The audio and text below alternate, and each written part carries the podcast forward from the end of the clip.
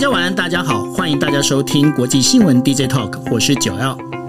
Hello，大家好，我是 Dennis。是，今天的时间是二零二一年的八月九号。哦，昨天呐、啊，昨天那个就是奥运整个就是闭幕式，但是我不知道 Dennis 你有没有看那个奥运的闭幕式？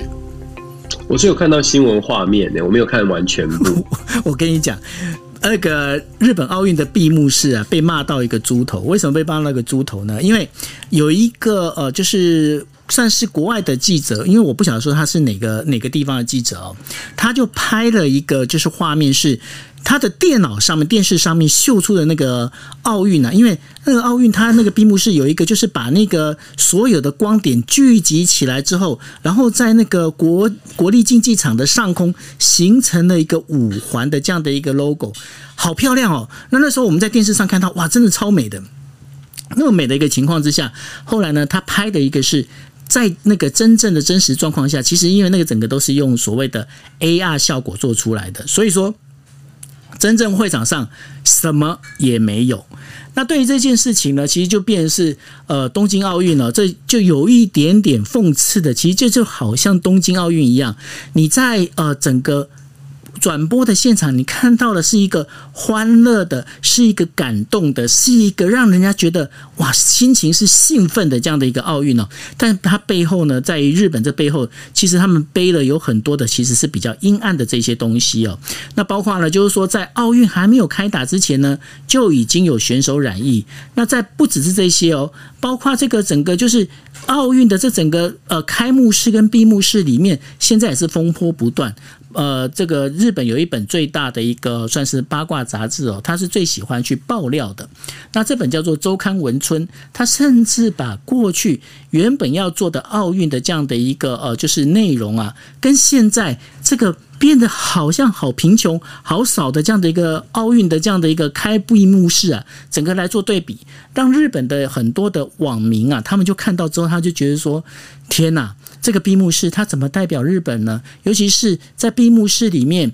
他们本来是期待的说，如果是有那个呃哆啦 A 梦，如果是有那个呃马里欧，会有多好看？但是呢，最后不是，最后这个闭幕式就是一群人在一个所谓的东京的公园这样的意象里面，然后在里面变一个闭幕式。那刚刚有提到马里欧，我不晓得那个 Dennis 你有没有印象哦？当年在那个就是。上一届的奥运，那呃，安倍晋三他从一个水管出来，戴着马里欧帽子的那个画面，你还记得吗？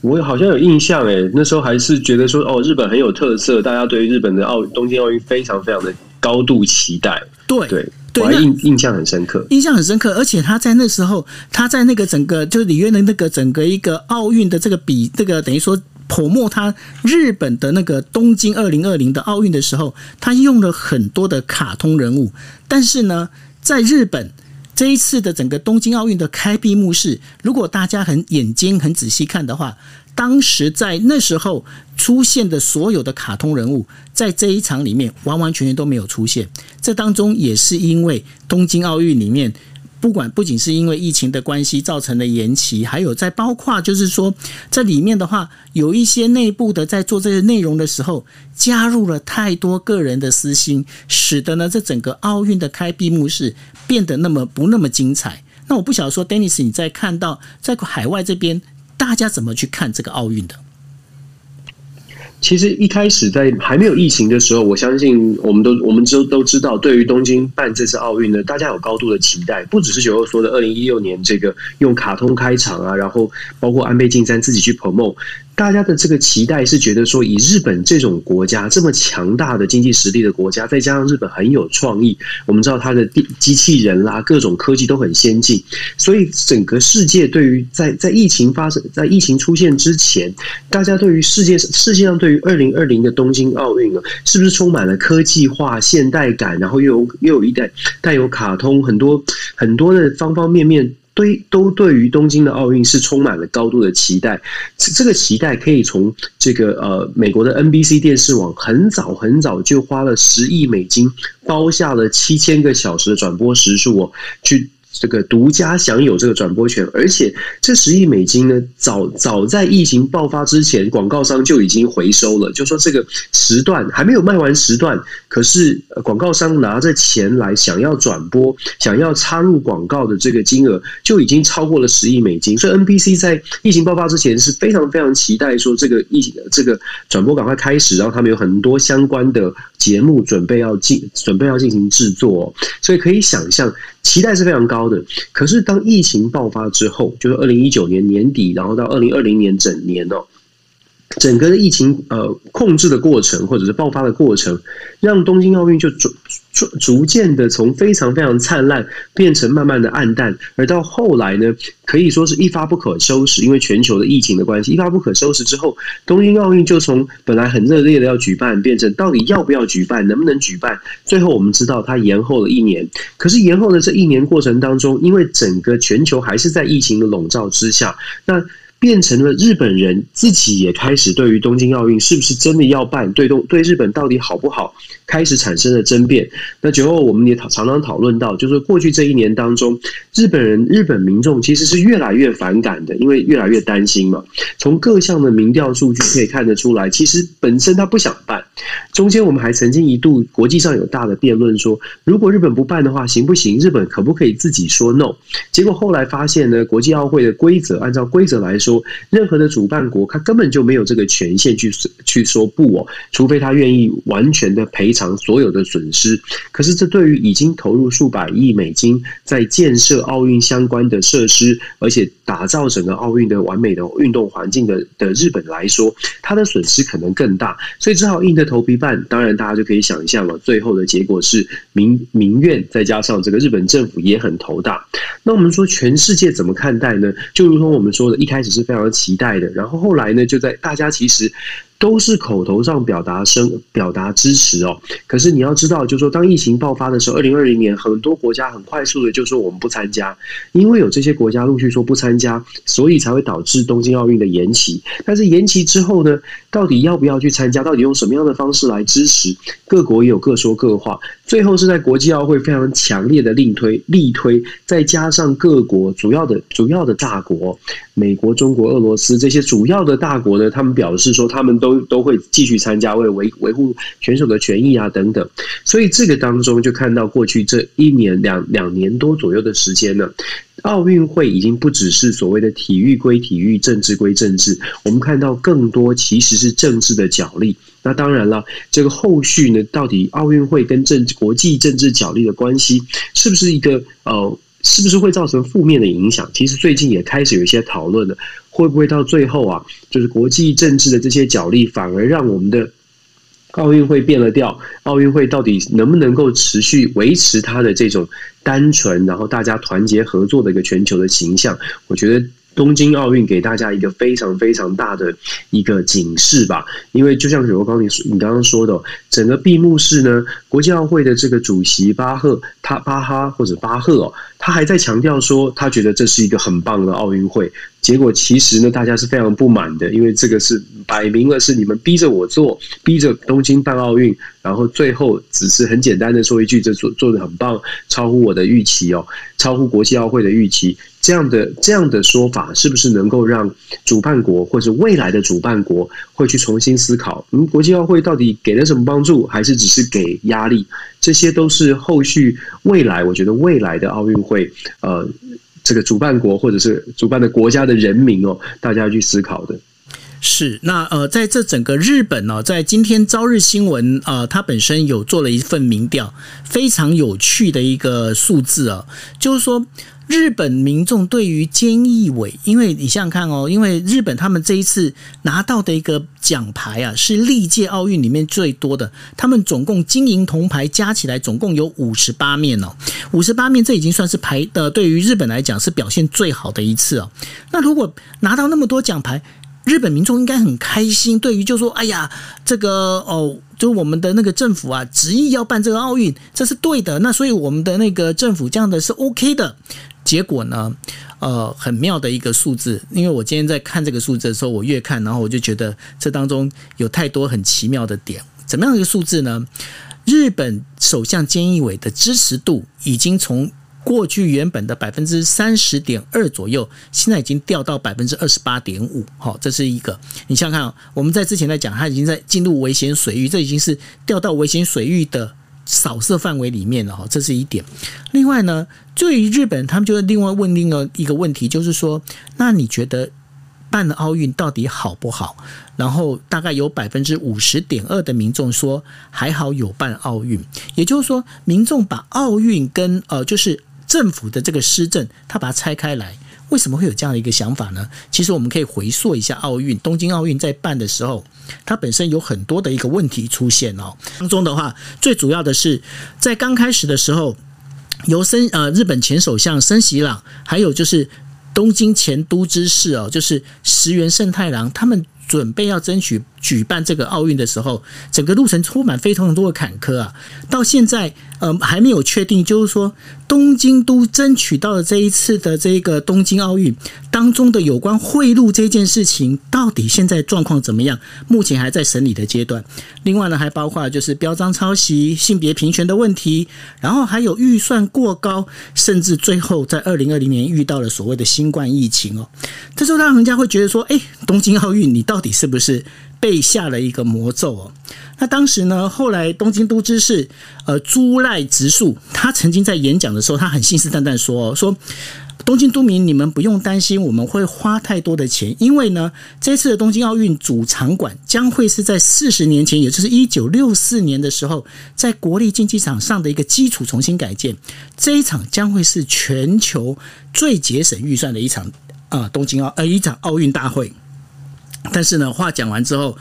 今呃到了今天，整个闭幕完了，这整个状况看起来是怎么样呢？这状况里面就是最后完工的一个费用是高达一兆六千六百四十亿日元，当时他提的预算是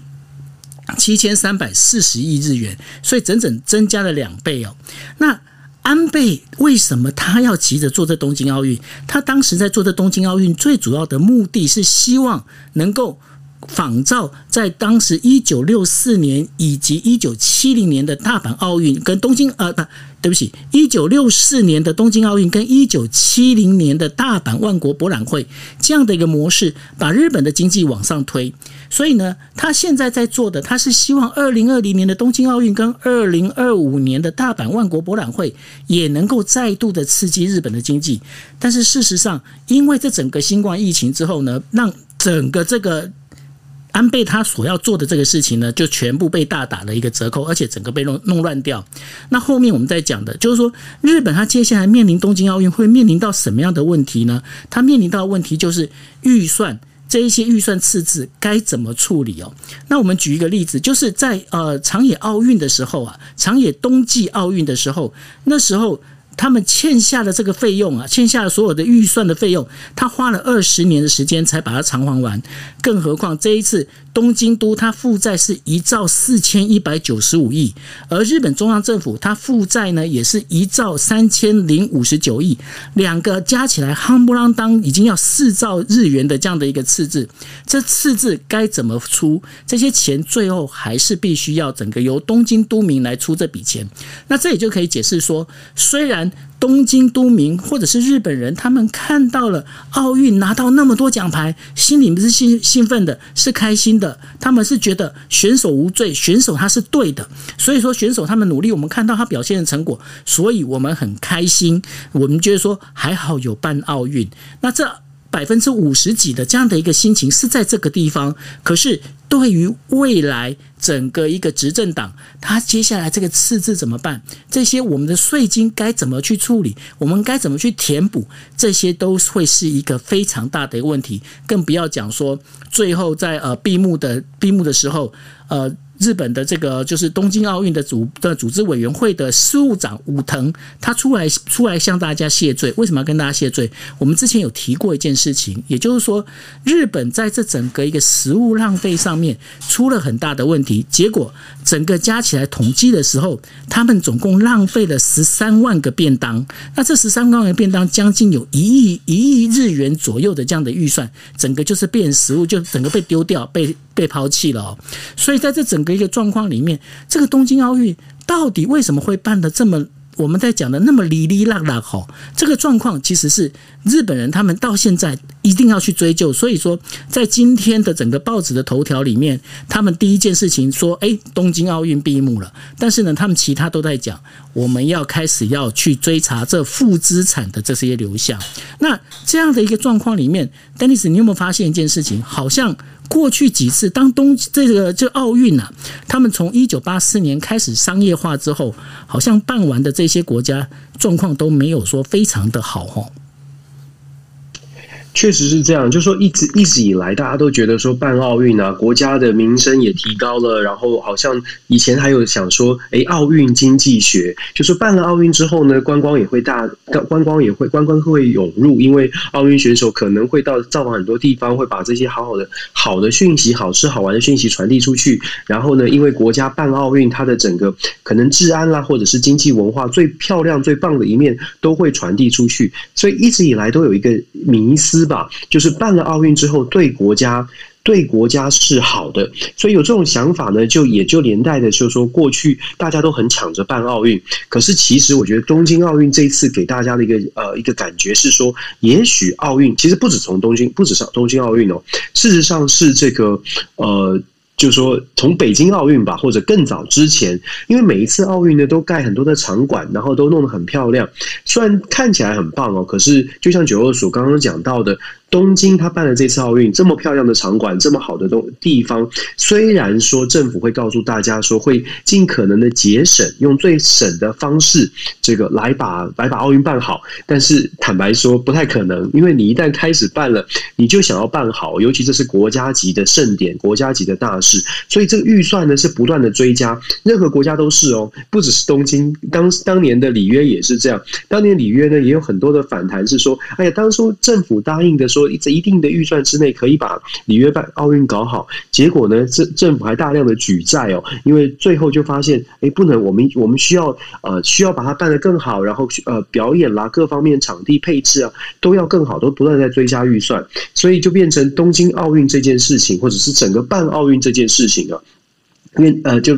变成了劳民伤财。当然，九欧，你刚刚不是说吗？这个民调显示，这个民众是感觉不错的。坦白说，办奥运会砸了很多的钱，当然大家会有，就说整个国家虽然说，嗯，可能对政治人物是不满的，可是整个国家还是会有国家的骄傲。我们在研究政治心理学的时候，你有讲到说，国家发生了什么样的好事的时候，不论你那个 moment 可能执政党是不是你你支持的那个政党，你都会觉得作为国民，哎。我是很骄傲的，记不记得台台北之前办的世大运，那个也是在那个 moment 那个那一段时间哦，大家可以排排开政治，觉得大呃台湾很光光荣，台湾很骄傲。那可以想象的是，整个国家的骄傲感是可以透过这样大型的赛会。提升，可是政治人物呢？这一次东京奥运，政治人物的表现看起来没有因为东京奥运的落幕，变得好像就是呃声望逆转，反而菅义伟的声望在下跌。其实这个部分也可以延伸到未来的一些事，大家可以一起来思考。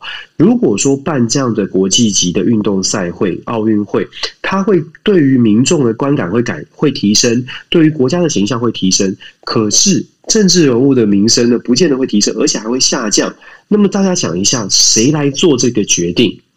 谁做要不要办办运动赛会的决定？大家会说，哎，是民意啊。可是最后还是政治人物。如果政治人物看全球的政治人物现在看到了日本菅义伟的民调这样子哦，我就会怀疑说，接下来如果这些政治人物在决定要不要去申办奥运、申办世大运的时候，他还要考虑到很多的变数。以前大家没有想到一个疫情会让奥运会都都延期，因为从来没有延期过。可是现在呢，多了这个变数之后，还有没有那么多的政治人物会一直想着说，我来办一个大会，然后就可以提升我的政党或我个人的声望？如果他们转了念呢？如果因为东京奥运转变变成说，嗯，办了办了会吃力不讨好，我可能还会丢丢政权，我可能还得下台。想想看，大家这些政治人物还会不会想要去？去做。我觉得这个是很有趣的，就是东京奥运会之后，除了钱砸了很多之外，这是呃过去这几年都发生的事情。除了钱砸了很多，现在人政治人物可能都拿不到任何的红利，拿不到任何的好处。所以我在我在想啊，也许未来想要筹办东京筹筹办奥运会的国家，这个意愿呢会下降。可是国际奥会哦，可以补充，就是说，其实国际奥会也看见了这个状况了，就是钱砸了很多，这个事这个事情哦，所以国际国际奥会已经在修改承办奥运的规则了。承办奥运的规则以前是用大家竞标，大家提 proposal，把国家呢就说要盖什么场馆啦，要要先新建造什么样的这个呃这个设施，大家来比赛，有点像是军备竞赛哦。你的鸟巢鸟巢体育馆对上我的什么样的体育馆哦？你的水立方对上我的什么游泳池？可能国家跟国家之间在运动设施上面变成军备竞赛。过去是这样的，然后呢，这个 proposal 提出去之后，再由国际奥会的这些委员们去。审查哦，这些 proposal 哪一个看起来最漂亮，哪一个看起来是最棒的？当年没有太多这个预算的考量，可是现在啊，国际奥会调整了规则，调整了申办奥运的规则。这个规则变成了国际奥会先去试，先去问说哪一些城市有意愿申办，然后国际奥会会派出委员们到各个城市去。当地的实际考察，而且实际考察的时候呢，就会问当地说：“你们的财政规划，然后你们是不是有现有的场馆？现在就可以转变，稍微的修修修修改，或者是稍微的这个补强，就可以来承办奥运这样的大型赛事哦。所以在这样的一个规则调整之后呢，未来预计会减少非常多的经费在奥运的这个主办国的身上哦。”用这样的方式来，希望未来的奥运主办主办单位呢，不会这个降低意愿，或者是不会有太多的国家因为东京奥运，或者是因为疫情，或者因为其他种种的关系，担心自己办了奥运之后吃力不讨好，还会继续还会想要继续申办呢？我觉得其实都在都在全世界都在这个东京奥运会当中呢，我相信学到了不少，正面的也有，负面的也有。那就像我说的，我觉得比较值得观察的是，这些政治人物啊，各个国家做决策的这些人，在看到菅义伟的情况之后，他们作何感想哦？我觉得这个是我觉得呃，我我我比较好奇的，我不知道九二你怎么看？的确哦，那个菅义伟这个接下来的状况呢，他目前面对的其实是蛮大的一个所谓的一些挑战哦。那呃，尤其是他本来是希望能够借由这个东京奥运能够翻盘哦。然后日本的媒体只告诉他说：“嗯，我告诉你哦，你这个要浮起来的状况应该没有那么乐观。所以呢，接下来日本的政局是一个我们会继续观察的一个重点。不过哈，我不晓得说，Dennis，你有没有发现一件事情哦？就是呢，这一次的这个奥运里面呢，我觉得因为采取无观众的一个状态。”然后使得呢，现在很多的很多的一些呃观赛的这一些群众啊，他们可以在家里面边看电视边看，可能是电视或者是网络上的一个转播哦，然后等于说边看边留言。为什么？因为现在跟过去的一个奥运形式最大不同在于，现在几乎每个运动员他自己都有一些呃他自己的，不管是那个 Twitter 也好，Instagram 也好，甚至还有 Facebook 也好哦，他们在上面都有他们自己的一些。呃自己的一个账号在上头，所以呢，跟粉丝的互动跟过去已经不太一样。但是有一点非常重要，因为毕竟运动员他是运动员嘛，他又不是网红哦。那运动员本身他的主要工作应该是好好的比赛。那好好的比赛这样的一个状况里面，他却有可能因为很多的。这些恶意的攻击啊，或者是一些呃不带善意的留言呐、可能会影响到他的一个呃心情哦。我举个例子来讲，就是好像那个呃上次比赛的时候。呃，日本的双打混合双打的那个，就是男女混合双打的这个冠军呐、水谷，水谷呢，大家就会对他的那个反应就会非常的热烈啊，就觉得说，哎呀，水谷，你今天啊，你怎么可以是这样子？而且跟你配合的那个呃，另外一个伊藤美诚呐，你们他们你们两个差了十二岁，你怎么可以这样子？好像感觉上你对他好像有一些呃不好不礼貌的一些行为哈。那在这个整个一个水谷在刚开始的时候，他还在他的 Twitter 上面。面呢，他极力的反驳哈，然后还甚至呢，他还把他们所有这些恶意留言留下来说，我要当成一个举发的一个证明哦。但是呢，到奥运要结束之前呢，水谷做了一个非常令人觉得惊讶的一个动作。为什么呢？他就以说他的眼睛不舒服为名哦，就说他决定退出整个日本的桌球界。那这个东西，大家就在怀疑说，会不会是因为你受到了太大的一个所谓的舆论 S N 那 S N S，也就是社群媒体的压力，造成了你会有这样的一个心理状呃创伤哦？不只是他哦。另外还有一位体操选手村上默爱哦，他村上默爱他说了一句什么话？因为他在接受访问的时候，他告诉人，因为他拿到了就是奖牌嘛，然后呢，他在访问接受杂志访问的时候，他就讲说：“我就是要努力让那一些认为不应该办奥运的人刮目相看。”说这句话真的完蛋，为什么呢？因为呢，他讲了这句话之后，很多的就是本来民众就已经不想要办奥运的，整个攻击他的言论，攻击到。把它哭出来哦，那然后呢？这所有的这些东西里面，当然我们更可以提到的，就包括了就是有一些，包括国际间的对战哦，不管是中日对战也好，或者是日韩对战也好，来自其他国家的拥护者，他们会在对于对战国家的这一些呃，就是包括他们这一些的这个 SNS、他们的 Twitter、他们的 Instagram 底下呢，会有一些很恶意的一些留言哦，不管是攻击相貌也好。不管是攻击这一些他的一些呃行为也好，所有的东西都会造成这运动员的一些心理压力哦。那我不晓得，Dennis 在这个状况里面，在国外的这些运动选手是不是有类似的一个情况发生呢？其实真的哎，就说现在这个我们知道，我们进入到了社群媒体的时代，不要说是东京奥运会了，就说在。在奥运会之外，我们在社会上面很多的议题呢，都会有所谓的网络的攻击或网络的酸民、键盘侠嘛。那奥运选手呢，因为他们在奥运期间，等于是整个全球目光的焦点。目光的焦点有的时候是好事，就支持者呢会涌入大批的刷爱心啊，或者是支持啊、按赞啊。按赞分享哦，可是也有负面的情况，就是很多的支持者，他们对于这些运动选手的高度的期待，有些人对于期待的这个舒缓的，就是期待落空，有些人是可以默默的，就是觉得，诶，这个运动就是这样。可是有些支持者他是受不了的，他会觉得说，你如果没有做到得到金牌、得到奖牌，你就是一定是哪里没有做对，一定是哪里没有做好哦。那其实这样子，就他们会在键盘上面表达他们的失望。他们的这个呃不满吧，可是对运动选手来说，如果他也是呃有看到这些留言，看到这些讯息，其实他也会。呃，他的心情也会大受影响。也许不是在比赛当中，可是比赛之后，那他们本身就已经承受了不少的压力。你想想看，如果他又是没有成功、没有顺利达到他自己期待的成绩、没有夺牌的，他真的是会有很大的这个压力哦。那美国的体操天后就是一个很好的例子啊，这个 Simone Biles，Simone Biles 他。他就说他的压力太大了。其实他他本身在参赛之前就已经有有蛛丝马迹说他其实承受的全世界不只是美国，因为他太有名了，上一届奥运表现太好，所以他非常有名，所以他在。去比赛之前呢，其实他就觉得说他已经承受了全世界、全球目光的焦点，希望期待说他又像二零一六年一样，可以有一个完美的演出哦。所以他在一开始的时候，地板项目就很令人意外的，居然在这个转身之转体之后呢，居然脚踩到了这个外面，落出了这个评分的范围之内，等于是对于他这种等级的选手来说是个大失误哦。那随后我们就看到了他的他这个宣布就是要退赛哦。那一部分的原因，包括他自己都说，就是因为心理的压力。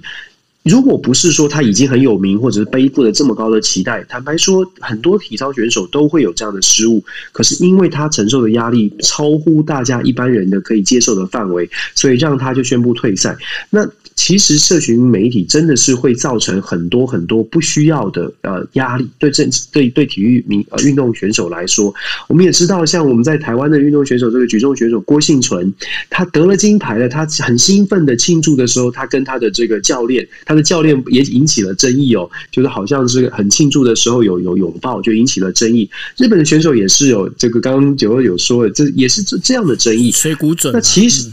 对对对，就是这样的争议。其实对于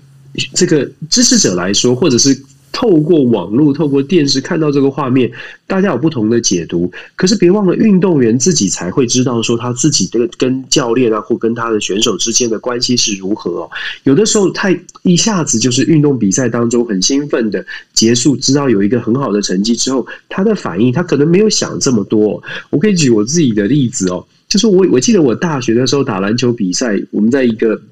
校内的比赛啊，打败了强敌，有进到最后的冠军赛那场比赛，为什么印象深刻呢？因为我们赢了之后呢，场边所有的学就是同学学弟妹都在这边又叫又跳，大家抱来抱去，我我就跟一个旁边的人就是拥抱，然后就很兴奋在叫。后来我发现她是女生。就是我突然转头发现，哇！我抱到一个女生，而且是就是抱起来跳跳跳这样。对，这是这是我当，可是我当下完全没有思考，说我有我有什么样的特别的想法。我不知道大家听了会觉得我有没有思考。不过 anyway，我觉得。真的是一个感受，就是我看到电视，我看到郭幸存的所谓的跟教练的拥抱，或者是这个刚刚的水谷选手的拥抱，我都觉得有的时候我们看着看看起来是这样子，可是实际的情况或许不是如此哦。那键盘后面的评论、批评或者键盘后面的评论，有的时候实在是挺伤人的。那另外哈，就是我们在这整个一个奥运里面，呃，开幕式的时候有一个非常注呃令人瞩目的一个人物啊，他叫做大阪直美。大阪直美他是网球，大家如果常看网球应该知道哦，他的网球是一个网球好手啊。然后呢，大阪直美他背后的身份是怎么样？他的呃，他是一个海地跟日本的混血的这样的一个女生哦。那然后呢，他来跑最后的这一棒哦。他跑最后这一棒的时候，其实在日本有一些保守派的一些人物，最代表就是谁？就是经常说错话的森喜朗哦。森喜朗他曾经在讲，他说最后一棒应该要给真正的日本男人来走啊。那然后，但是呢，整个就是东京奥委会的那个组织委员会里面，他们只是认为大阪直美她能够代表奥运。没有种族，没有所谓的性别，这一些相对应的这一些，就是人种不平等的这一些看法哦。那从这里面大家也可以看到，就是说在开幕式的时候呢，其实进来的队伍里面，大家如果仔细看的话，会发现一件事情哦。第一个进来的是希腊队，为什么是希腊队？因为希腊的呢，它本身是整个奥运的一个发源地哦，所以说是从希腊先进来。之后呢，有一队叫做难民队，而难民队这一次他。们表现的也不错，在马拉松里面的话，他们拿到了第一名哦，就拿到金牌。那接下来呢，一个叫做 ROC。那打 到 ROC 的时候，相信那时候在台湾有很多的网民哦，他们就觉得就整个就热热血沸腾起来。哎，怎么是 ROC？那其实 ROC 呢是俄罗斯奥运代表队哦。那为什么是俄罗斯奥运代表队，不是用俄罗斯这样的一个名称？待会会请 Dennis 来跟大家解释这件事情。另外一个就更有趣的就是说。当我们台湾的中华台北队进来的时候，Chinese Taipei 进来的时候，NHK 的主播他没有直接跟你讲说他是 Chinese Taipei，他告诉你的是台湾队，Taiwan des，他直接告诉你说这是台湾队。为什么？因为在日本人的脑袋里面，他根本不晓得什么叫做 Chinese Taipei，他们认为台湾就是台湾。中国就是中国，为什么会有个 Chinese Taipei？对他们来说，他们脑袋里面他们 confuse。那所以呢，NHK 主播为了要让大家更清楚，他干脆就跟你讲台湾 des，这是台湾队哦。他用这样的方式来讲，那这样子整个下来之后，就会发现一件事情，诶。过去曾经台湾为了冬奥要不要就是奥运这个部分，台湾代表队的名称要不要证明这件事情，曾经举行过公投哦。那当然那时候公投没有过，这时候大家又重新在讨论了，到底台湾这个名称要不要被拿出来用？当然这也是因为呢，这一这这一次的奥运里面。也是我们台湾代表队，也是中华台北代表队哦，他拿到最多的一个金牌的一个情况，总共拿的总奖牌数有十二面哦，当中有两金四银跟六铜哦。那用这样的一个方式，在拿到的时候，我们就开始在思考，到底奥运我们台湾队到底要不要证明？那对于这整个一个这样的一个状况，我不晓得说，Dennis 你有什么样的一个看法？是讲到代表权这件事情哦，今年奥运我不知道，大家就像九二说的，大家会觉得，哎，好像有一些国家听都没听过，他们这些代表队入场的时候到底是什么国家？那其中呢，呃，比较引人注目的，当然除了台湾之外，就是另外两个，一个是所所谓的世界精英选手的难民代表队哦，它总共有二十九个二十九个选手参加十二个项目，这些难民队的组成呢，事实上他们这些选手都是都是当然是很很优秀的运动选手，但是他们的国家本身都出的出。出现一些内乱啊，或者是一些呃战乱，或者是呃抗争的行动，导致他们的国家是没有完完整的这个奥林奥林匹克的委员会哦。那他们报名报名无门，所以呢，国际奥会呢在二零一六年开始就建制了所谓的国际难民选手代表队，把这些没有国家、没有国家本身没有奥会的这些选手呢凑集在一起，一起让他们有有机会参加奥运。其实有趣的是呢，不只是他们让他们有机会参加奥运，其实也给他们一扇门哦，让他们有机会可以找到他们未来的归属。举例来说，今年就有三位的难民代表队的这个来自呃南苏丹、非洲南苏丹的这个选手，马拉松选手得到了加拿大的签证哦。那当然，我们知道还有其他的，像是白俄罗斯的短跑女将，也在也透过奥运的机会，她不是这个难民队的成员，可是她透过这个机会呢，等于是找到了一个呃投投奔自由的国度的机会，向向这个呃波兰寻求了政治的庇护。那再来呢？俄罗斯的代表队也不叫俄罗斯，是俄罗斯的代表队，今年叫 ROC，就像刚刚九欧所说的，它是 Russia Olympic Committee，用这样的一个呃名称来参赛。主要的原因是因为他在二零一五年的时候，他获得被国际禁药提就。国际体总的禁药的这个这个调查呢，发现二零呃奥俄罗斯的这个运动选手呢，有不少人违反了禁药的规范，所以在二零一五年国际奥会就对俄罗斯下达了禁赛三年，就说禁赛三年的这个呃惩罚。可是为什么不是二零一六年的里约奥运就禁止呢？是因为当时俄罗斯还在上诉，要经过国际体育法庭的这个判决之后，才能够实施禁令哦。所以俄俄罗斯的代表队是在事实上是在二零。一八年的平昌的冬季奥运会才正式的不能够用俄罗斯的名义参赛。那当然呢，大家从二零一八年开起算的话，今年啊还没还是没有办法这个使用俄罗斯的名称，改由俄罗斯奥会的名称哦。但我们要说，像俄罗斯奥会的名称呢，那他们可以用俄罗斯奥会，基本上是完全没有影响到他们自己本身选手的权益哦。为什么会这样说呢？是。其实你可以看到，如果今天不是俄罗斯，不是这个世界上比较强的国家的话，相对的弱势的国家，他有没有办法在被禁赛的情况之下，还能够用一个转转一个名字，换汤不换药的继续维持他的选手的参赛权？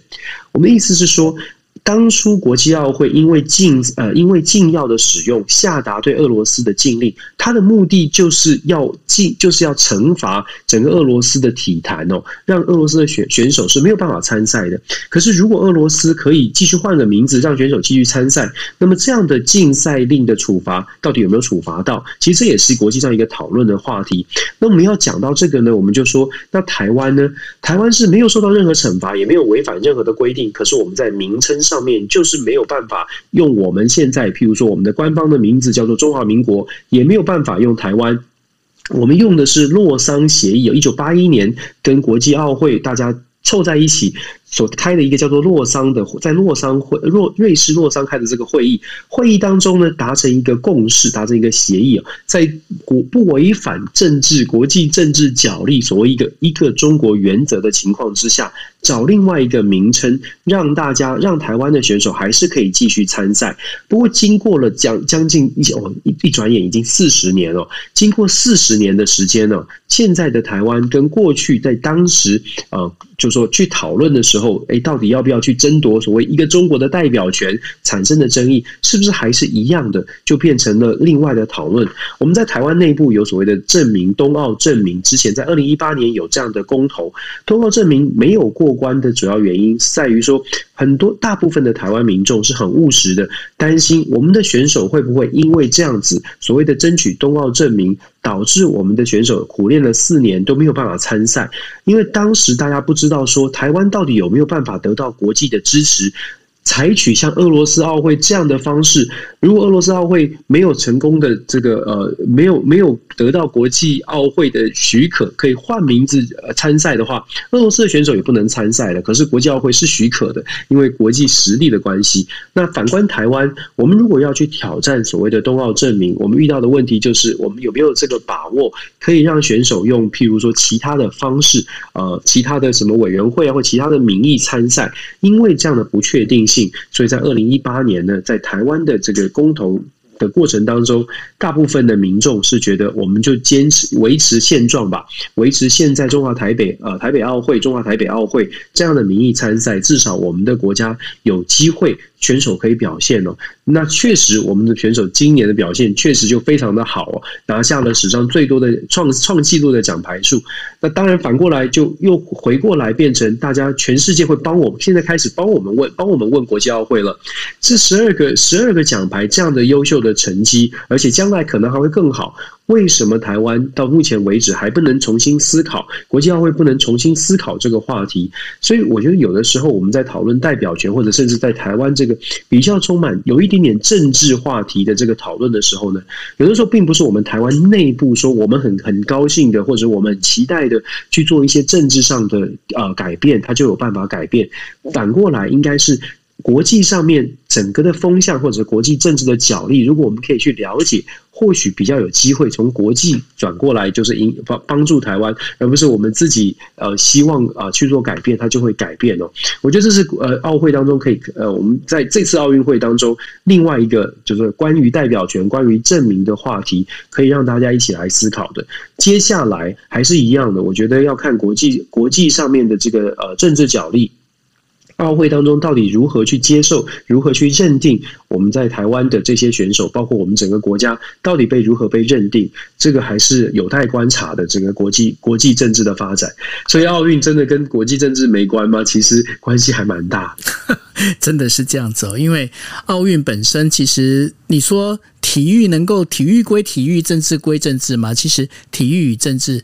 它本身其实就是一个混在一起的这样的一个东西哦。那到底台湾未来会用什么样一个名义来就是出席奥运哦？那这也是我们会更期待能够看到的这样的一个事情。刚刚 Dennis 聊到了有关于就是东京奥运的整个一个，包括我们台湾到底要叫台湾，还是要叫中华民国，还是还是要持续？依据洛桑在讲，就是中华台北哦。那这些争议、这些说法里头，我们也发现一件事情，就是说，有时候我们内部我们决定的事情，它并不一定是决定，因为呢，国际事务你必须要跟国际的所有的这些友人、好朋友们一起来讨论，然后呢，要懂得借力使力。这当中最明显的一个状况呢，其实我们可以谈到了，就是。跟疫苗有关哦，大家如果印象深刻的话，在五月十五号那时候，台湾突然爆发了一百八十几例的一个确诊案例的时候，大家心情很慌啊。为什么很慌？因为呢，今天我们现在手上，我们不晓得说我们疫苗在哪里，不晓得该怎么办。那那时候，呃，从美国、从日本开始有。不管是 AZ 也好，或是莫德纳的疫苗开始进到台湾来，开始进行施打的时候，我们的民心才能够得到稳定。那为什么美国跟日本要这样子把疫苗带进来，赶快的输送到台湾来呢？当然，他们也是看到了，不仅仅是因为友谊而已，而是因为整个国际情势里面，台湾不能乱。台湾如果乱的话，对于整个国际的情势，对于美国的这个整个一个布局，其实都会有影响哦。那当然，我们就可以发现一件事情哦。那在这疫苗的争夺战里面，除了这个国际情势之外，每个国家它还是必须要考虑到它自己的一个自身的安全哦。所以最近呢，开始出现一件事情，什么事情呢？包括以色列。英国还有包括瑞典、美国，他们都已经开始准备要打第三剂疫苗。为什么呢？因为 Delta 病毒啊，也就是我们过去在常讲的印度变种株的这个病毒啊，非常肆虐的非常快。那非常快的一个情况之下，不是只有不是只有欧洲而已，包括亚洲，像日本的话，这整个一个感染人数呢，已经连续的好几天突破的是两千人以上，就是都光是东京都哦，两千人以上的确诊案例。韩国也是一样，它韩国已经到三十几天，它的确诊案例持续在往上增加当中哦。那在这整个状况里面，每个国家都会很紧张，他们认为说，好，那真的要赶快来打第三剂。可是问题出现了，问题出现的是什么问题呢？今天如果这一些国家抢着打 mRNA 疫苗的，不管是辉瑞也好，莫德纳也好，他们抢打这些疫苗的时候，其他还没有打疫苗的这一些，我们在讲的就开发中国家，或者是其他这一些第三世界国家里面，他们没有办法打疫苗的状况，难道就是这个病毒它就会因为呃？这些比较开发中、已开发的国家，他们打了疫苗之后，病毒就会减弱吗？不会，因为呢，这些病毒呢，它开始它就会开始在这些呃，我们在讲的就是。呃，第三世界国家里面，它开始在酝酿。你这个东西变是一种循环，你就没有办法，没有办法去有一些有所抑制哦。那在这整个情况之下，这也是为什么呢？WHO 的呃，就是谭德赛呢，他要跟大家呼吁说，大家麻烦各位，你们这一些呃先进已开发国家，你们先不要那么急着打第三剂，先让其他的这一些国家的能够把这第三剂打完，呃，把把这个第一至少第一剂。打完之后，你们再来考虑第三季哦。但是这些国家会听吗？他们愿意听吗？这个当中会有很多的一个问题。我不晓得 Dennis 你怎么看？真的是真的是这样啊！其实我觉得有趣的，就是不知道大家记不记得，在去年就是奥运会在讨论说什么样的国家可以来，然后要如何进行这些管制，甚至很呃，当时是说如果可以到东京参加奥运的话，呃，东京奥东京奥运这边会准备疫苗。然后这个消息出来的时候啊，就有一些比较稍微开还在开发，就是没有完全开发的国家，稍微贫穷的国家了，他们就传出来有一些这些贫穷国家的政府单位，甚至他们的家人呢，都想要挤进所谓他们国家的奥运代表团哦。为什么？因为因为他他们国家没有疫苗，用透过奥运代表团的机会，他就可以到日本去打到疫苗哦。所以这个部分就是反映，就是说刚刚九欧我们一直在讲的，其实是全球疫苗目前因为分配不是很公平的状态，导致现在的疫情，你就算在美国，就算在日本，就算在先进的国家，就是经济发展表现好的国家，好像有克制了，可是。变种株又不断的出现了，为什么现在会有 Delta？某种原因，某种程度就是因为。呃，先进国家开始打了疫苗了，可是呃，稍微稍微落后，稍微在疫苗施打落后，或者是疫苗这个数量不够的地方呢，它的这个疫情不但爆发，而且透过在当地的可能一些生活习惯啦，或者是当地的水土人文不同的状况之下，变异变异的情况，然后基当然还有人类基因了，变异的情况就出现了，这个变种株才造成未来就像九号刚刚说的这个恶性循环。如果我们没有办法让大家，就世界上比较多的国家。至少先打到第一季，或者是至少打到前两季的话，那这样的一个恶性循环，它就没有办法没有办法去呃阻挡掉。那这个这个其实某种程度就反映出来世界上面的贫富差距很大，然后有世界的不公平的状况啊，真的是到目前为止好像是无解的。但是面对这种不公平，我觉得在台湾的我们，我们常常会觉得说，哎，这个世界不公平，好像好像是呃，好像。呃，穷的国家就是呃，强的国家会有一点差距，然后强的国家好像就永远都不会，就比较不会受到不公公不公平哦，不公平的现象。可是我我必须说，用东京奥运来做一个例子来跟大家说，我觉得东京奥运其实某种程度就反映出来，这个世界的不公平，它不见得是经济发展比较好，像日本这么强的国家，大家觉得很强的国家。他还是遭受到不公平的对待啊！国际奥会要他办奥运，他就得办奥运哦。所以他也不是说哦，我比较有钱，或者是我的经济实力还不错，我就可以真的避免掉不公平。想说的是，很多时候呢，我们想象的不公平，我们也许不伸出援手，我们觉得这个事情遇不到我，到不到我身上。可是啊，有的时候不公平的状况发生在自己身上，我们会希望援，希望别人援助的时候，别人可能也是同样的想法。就是这样的一个心理的状态，这样的一个一些想法呢，也许真的要有每一个国家都要有国际合作的概念，才有可能达到。那当然，大家光听就知道这个理想还真的是很丰满哦，现实可能很骨感。也就是说，如果说我们自己疫苗还没打完，你要如何跟大家说？哎，我们的我们的疫苗少拿一点，跟大家分享。有的时候国际的现实确实是呃比较比较难跟理想做一个平衡。但是至少呢，我们多了解国际上面发生什么事情，至少可以刺激比较多的在台湾的我们，刺激我们一起来思考，为什么也许政府或者是国际上面会有这些合作，为什么会有这些交流？我觉得多多知道国际还是我们很期待的事情。是啊，因为这当中其实就我们呃国际新闻 DJ Talk，我们开始在聊这些国际新闻之后，大家也可以发现一件事情哦，因为呃大家如果注意的话，过去不管说我们在讲的就是呃最早的洛桑在讨论 Chinese Taipei 这件事情，那一直到现在哦，就是说当中国把台湾从呃就是 WHA 的这样的一个观察员名单剔除出去之后哦，到现在的话，你会发现一件事情哦，为什么为什么现在开始？国际会开始对于台湾呢，会站在帮台湾去做发声哦。那这当中有一个很重要的一点，我觉得说台湾应该要懂得发挥台湾现在所在的这个位置的一个关键角色哦。那这个当中的话，就是呃，Dennis 也常跟大家提醒的。虽然说我们有护国神山台积电哦，那虽然说我们现在这个位置，我们也会知道说哦，我们这个有一些关键的一些地方在，但是呢，我们自己要怎么去看清自己的优点跟缺点？自己的长处跟短处，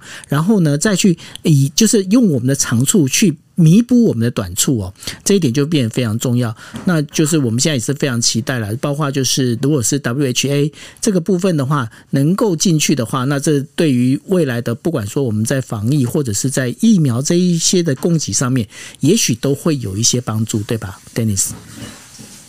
没错，没错，关键就在于说，我们知我们要知道自己的优点，到底自己的长处在哪里。这个长处是相对的，不是绝对的。就像个九欧刚刚提到的，我们也常在讲，我们的护国神山，我们的半导体很强，它是很强。可是这个强呢，它一样的，它是相对的。就如果说你跟我们想谈，就是想要交流的对象，他。他也许不太在乎半导体，那我们跟他讲说，我们半导体很强，我们来合作，可能这个合作的效果就会打折扣。所以这就是为什么我们就是 DJ Talk 一直在说，也许我们多多了解世界各国每个国家它的需求，每个国家它可以跟我们交往的互动的部分，那就会帮助我们在台湾怎怎么样找到我们可以相对应、相互相合作的那些呃这个这个美角，了解这个美角，那或许可以帮助帮助我们的国家在世界上。不只是被看见了，而且是真的被愿意认呃互相交流、交换呃交换一些呃好处吧，大家互相拉抬，我觉得这挺重要的。